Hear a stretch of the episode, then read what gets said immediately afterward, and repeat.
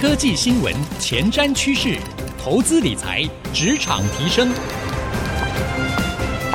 科技人关心科技事，欢迎收听《科技领航家》。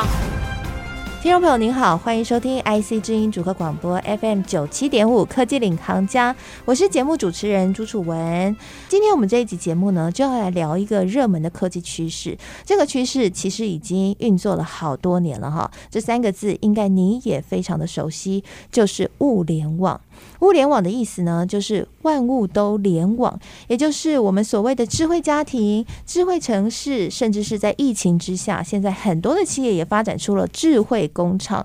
就原本这些没有生命的物品，不管是你家中的电视机啊，或者是冰箱啊，甚至是你的大门呐、现在呢都可以透过联网。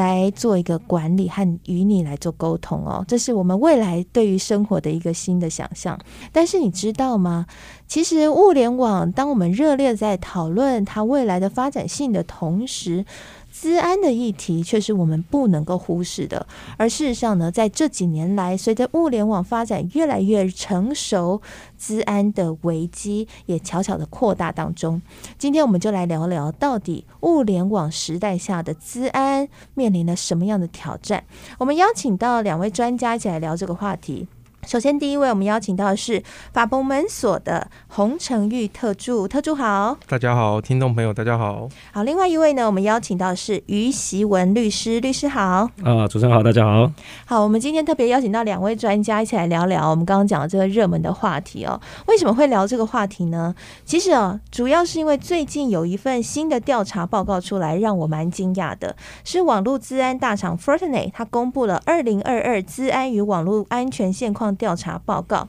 这份报告里面有一个数据，我看了以后很震惊哦。他说，九十三个 percent 的营运科技企业组织，在过去十二个月内，系统至少被入侵一次，而且有将近七十八 percent 的受访者更经历了三次，甚至是比三次还要高频率的资安事件。这个整个的数据是比去年同期增加十五个 percent。换句话说，在过去一年以来，呃，我们所遇到的治安危机 其实是在增加当中的哦。那我蛮好奇的，这是因为我们进入到物联网的时代，所以治安的越问题才越来越严重吗？治安的技术是不是有跟着进步呢？还是说有很多挑战等待着解决？关于治安的技术和挑战，哈，我们现在的观察是这样子：就从二零二零开始之后。台湾大概普遍进入一个智慧物联网的时代。嗯，那随着智慧物联网的产品的应用，许多产生的问题，我们也是有观察到。因为像现在像智慧物联网的产品，有些大厂他们会自己做，但是多数的台湾人因为 CP 值的关系，可能更取向于中国制的产品，包括摄影机啦、扫地机器人啦，甚至是门禁系统。这一类相关的物品，我们可能因为经济的考量，可能因为方便的考量，可能因为其他我们想象不到的问题，而选择了比如说中国制或是哪里制的产品。但是这当中可能带给大家隐藏性的危机，可能不止在 Fortinet 上面那些治安大厂或是那些公司可能会被攻击，其实我们每个人的资讯也偷偷的。被送了出去，而我们不自知。嗯，那我好奇想问说，是只有中国制的物联网的产品才会有治安的问题吗？还是说，其实台湾制的物联网的产品也可能会有危机？我们厂商的角度看这个问题，是觉得说，虽然大部分大家现在标榜的是台湾制，但是很多的台湾制其实只是把伺服器放置在台湾，不论是 Google 或是 Amazon 或是中华电信，但是这当中。底层的逻辑是，这个设备本身的网络运算，或者是是不是在休眠状态下，或者是使用者不知道的情况下，他仍然把这个设备自己取得的资讯偷偷的从后门送出去。也就像我们网络上常常看到说，诶，使用了中国的网通或是电路设备，然后在背景。资讯下一直把大量资讯传到中方去，这对我们厂商来讲，这就是一个其实大家以为你在台湾用台湾的产品，可是实际上它仍然蕴含着危机。嗯，那就你们观察到，其实有可能会出现危机的情境有哪些？以我们观察到的情境，不外乎就是说，比如说门禁系统设备，因为它会定位你的位置、你的坐标。其次是，比方说像扫地机器人，它可以明确的画出你家室内的地形图。大家试想一下，如果像这两个东西结合在一起的时候，那这个家的安全性已经趋近于零了。只要有心人有一点科技技术或是相当的能力的话，他甚至都可以不用到你家门口，他就可以直接知道你家怎么走，要怎么进去拿东西，甚至说在你想象不到的时候侵入你的家里。嗯，哎，这部分我蛮好奇的哈，因为像是扫地机器人可以画出家中的地形图，这我我们大家可能都比较熟悉啊，因为很很多人家庭都有扫地机器人。但是门禁就是现在的大门已经可以定位你的家中的位置，这个部分是现在的技术已经发展到这样了吗？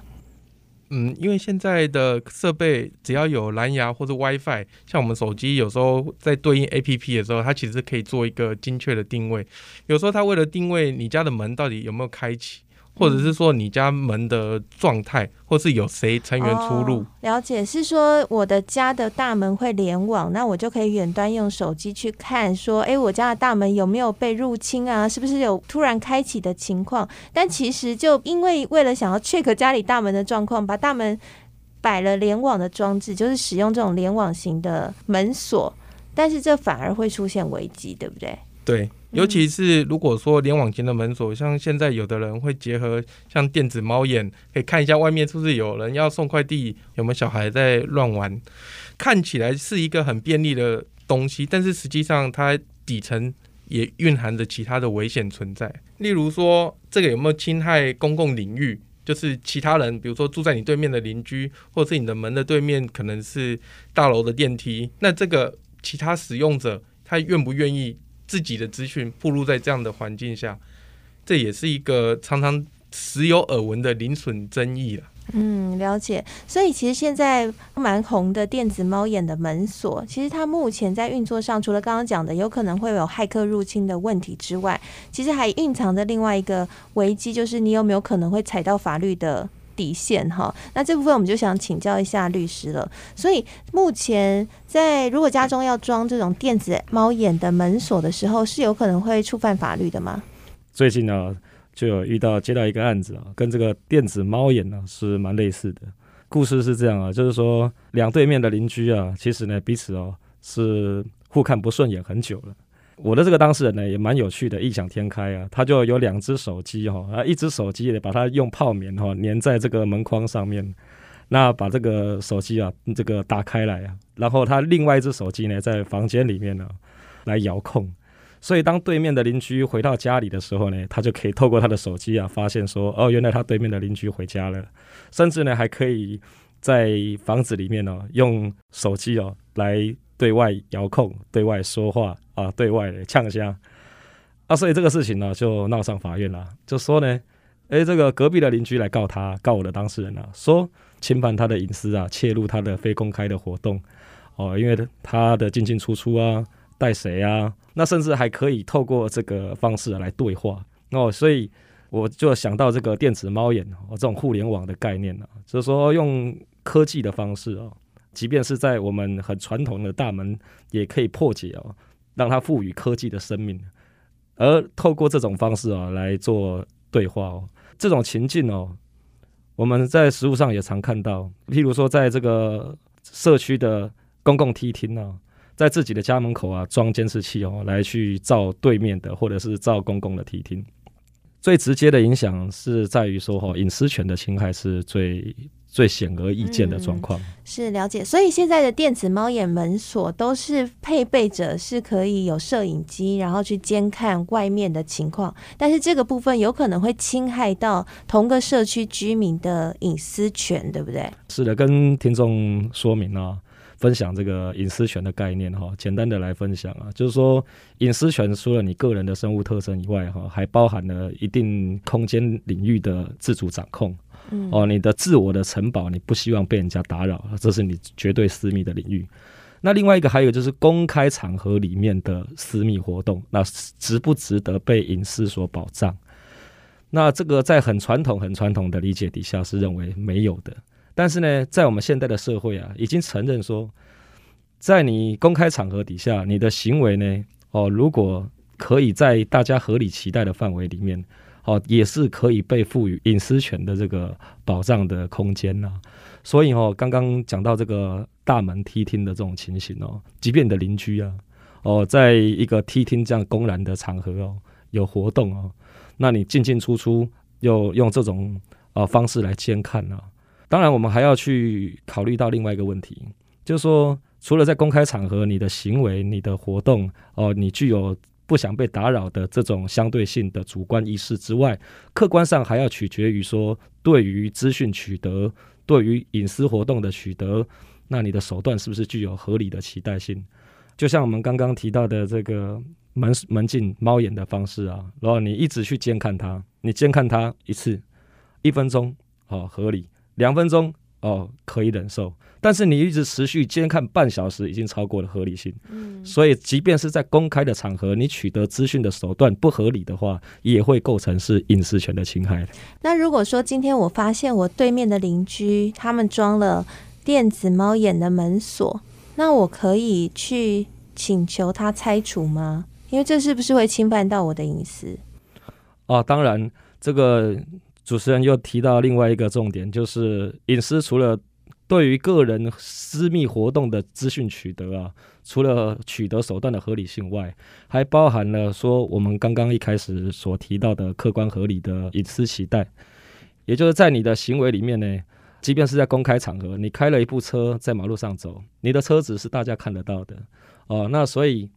你的车子。哦，既然是大家公开，就不会有隐私的问题。但是呢，你的你人坐在车子里面，你在车子里面做什么？诶，这个时候隐私就出现了。嗯，所以你从自家的门口进出，哦、呃，你的活动、你的行为活动，出了大厅、出了厅堂啊、呃，你就是到了公开场合。但是呢，你在厅堂里面的一言一行、一举一动，如果说在客观合理的期待底下，会产生哦，对于这个。个人私密生活的保障的期待，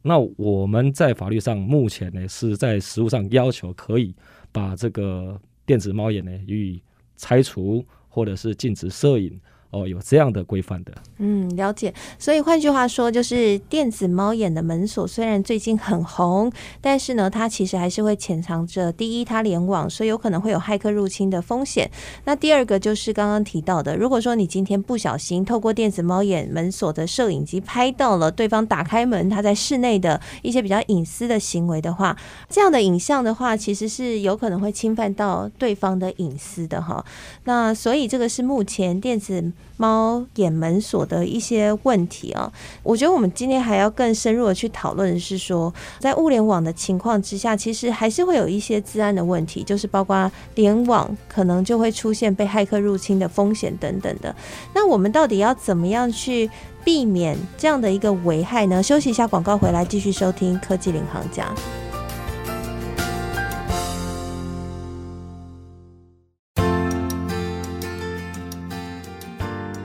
回到科技领航家，今天我们节目当中来跟大家聊聊，在物联网时代下要如何去避免资安的危机。今天呢，我们邀请到的两位专家，一位是法博门锁的洪承玉特助，一位是于习文律师。那下半期节目呢，我们要来深入的讨论一下说，说好，那我们到底在物联网的时代要如何避免成为骇客的囊中物呢？我们要怎么样去避免这些资安的危机？我们想请教一下洪特助。关于这一类，刚刚律师和主持人提到电子猫眼的危害，形同监视器侵犯隐私权的这种事情。除此之外，其实大家还有一个想象不到的问题，就是脸部辨识这一类的产品，他们也跟电子猫眼一样，具有相同或相类似的侵害。因为现在脸部辨识的技术基本上是以图像式的记忆，也就是说，你的产品里面可能会记忆着使用者的影像、画面，甚至是影片。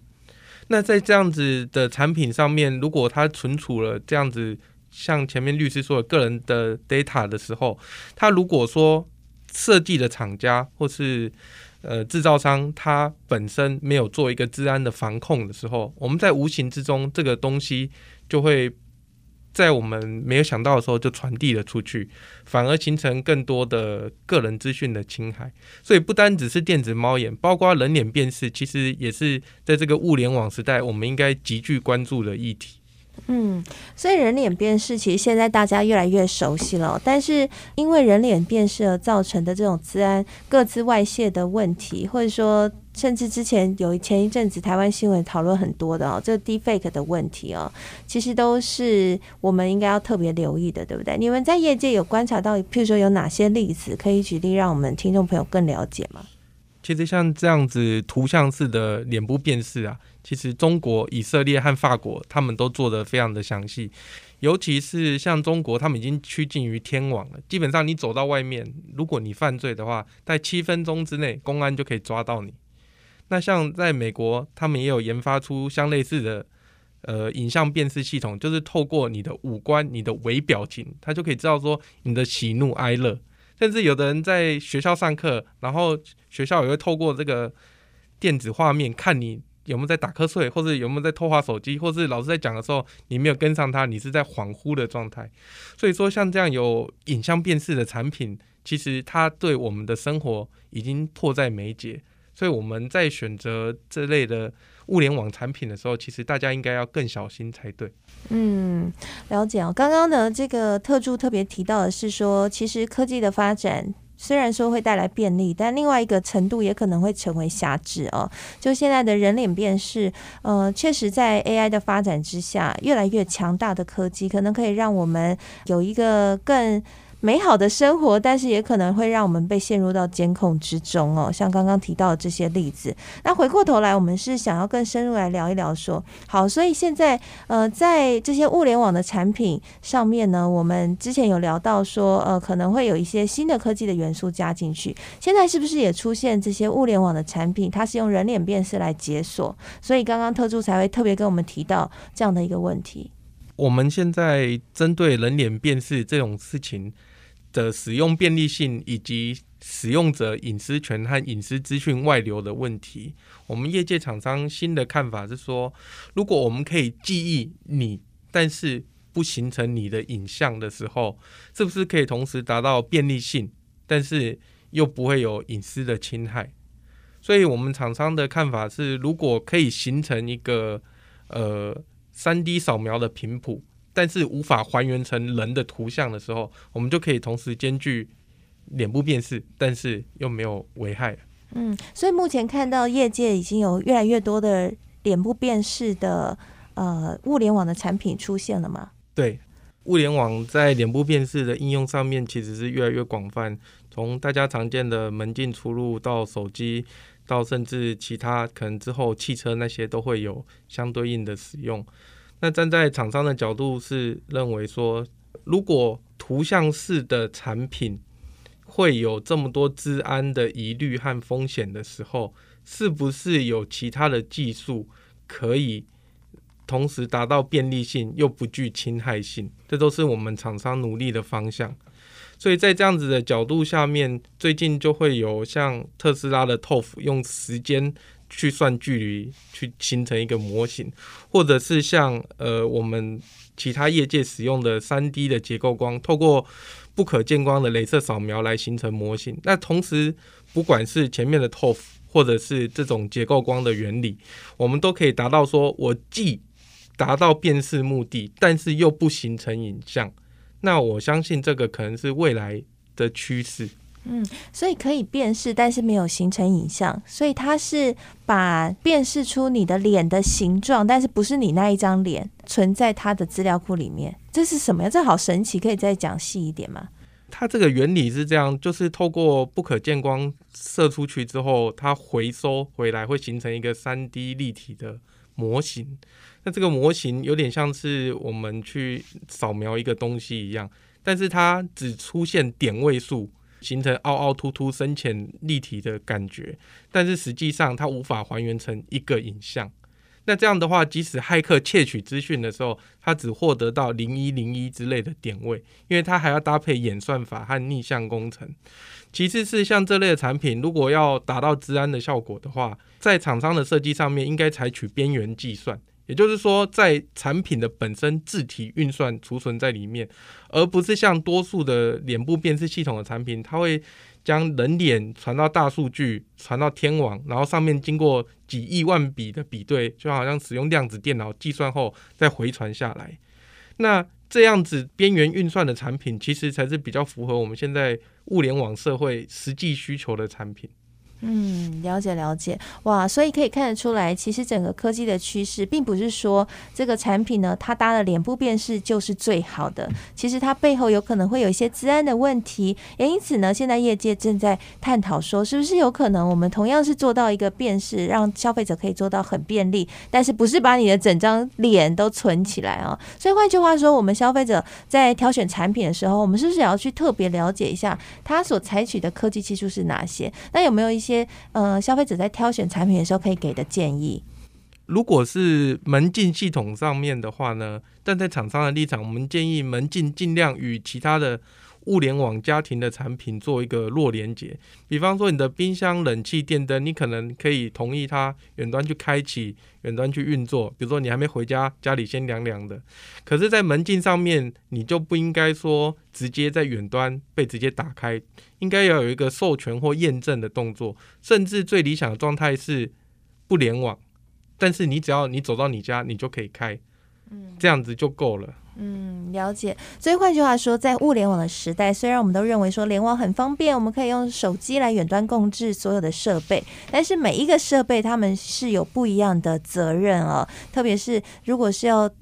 保护你的安全的设备，像是门锁的话，其实还是建议能够不联网会是比较安全的，因为毕竟现在骇客的技术越来越厉害了哈，甚至是以国家为单位了。相信透过两位专家的分享呢，各位应该更加了解，在物联网时代之下，治安的问题是越来越严重了。所以我们在挑选这些科技设备，让自己生活更方便的同时，也要特别留意其中的风险啊。希望今天这集节目可以打开你的视野，让你更加的了解。那谢谢您收听今天这期节目。我们节目现在播出之后呢，不仅会上到 IC 之音组合广播，也会同步上到 Apple Podcast。欢迎搜寻“科技领航家”，就可以随选随听所有的节目喽。谢谢您收听，我是楚文，我们下次再会喽，拜拜。